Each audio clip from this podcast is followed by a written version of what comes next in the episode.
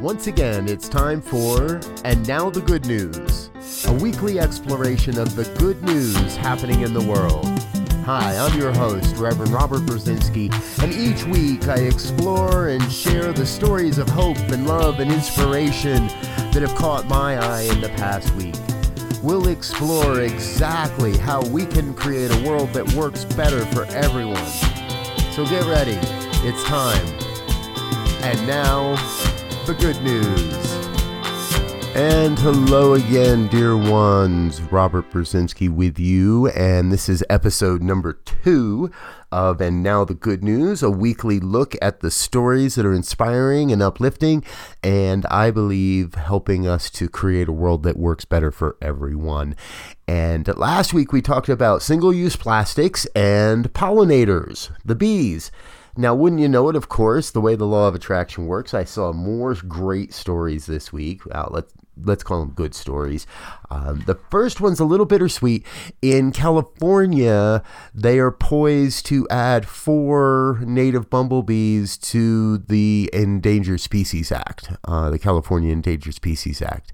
So the good news is these bees are going to be protected now, and we've actually admitted that there's a concern, and we're going to protect these creatures and work to re- help to restore their population. So that is a really, really good point point. And with a rock and roll flair, the Grateful Dead singer and guitarist uh, Jerry Garcia, who passed away almost 22 years ago, it'll be 22 years this August. My God, how the time has gone by and uh, he his foundation, the Jerry Garcia Foundation, coupled with an organization called Save Our Monarchs to hand out seed packets uh, across the country during the this most recent Dead and Company tour this past summer, and the hopes are that people take these seeds home and plant gardens that are conducive to bees, other pollinators, and monarch butterflies, and so bees and butterflies, uh, and uh, it that sounds like a good story to me. So kudos to the Jerry Garcia Foundation. Trust that they keep doing that kind of really great work to help restore the bee population. Now, on to our plastic segment portion follow up. Two different stories. Um, the first is very promising. PepsiCo has announced that they will move fr- from away from single use plastic with their water brands into more sustainable packaging. Now, they say this will happen as soon as 2020. When in 2020, we don't know.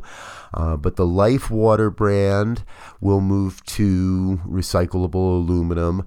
Uh, and then Aquafina and their bubly sparkling water brand will follow eventually as well, uh, specifically in U.S. food service outlets. So it's a small change, but it's actually a pretty big change uh, because it's expected to eliminate 8,000 metric tons of virgin plastic.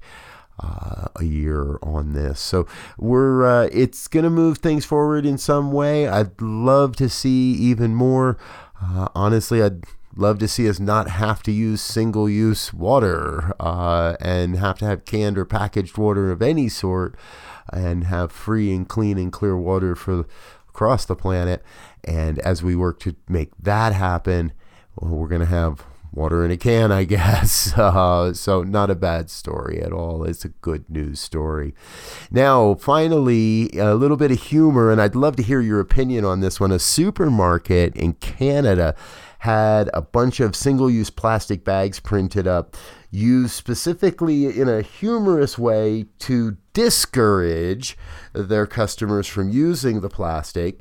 Uh, one said uh, that the bag was from an adult gift emporium or video emporium. Another uh, had wart ointment, and uh, a third had a colon care co-op printed on the side. So uh, interesting and humorous ways to discourage the use of, of uh, single-use plastic. What do you think? Is that appropriate? Is that a good way to do this?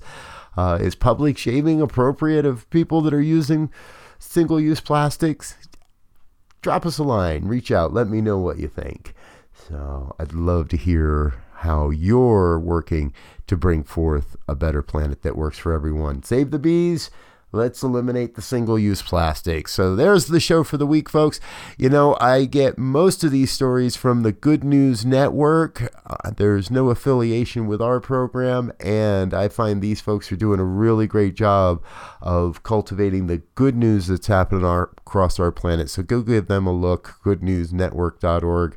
I'm sure they'd appreciate it with if you drop by and took a visit. So there it is, folks. That's the good news for the week. Until next time, peace and blessings.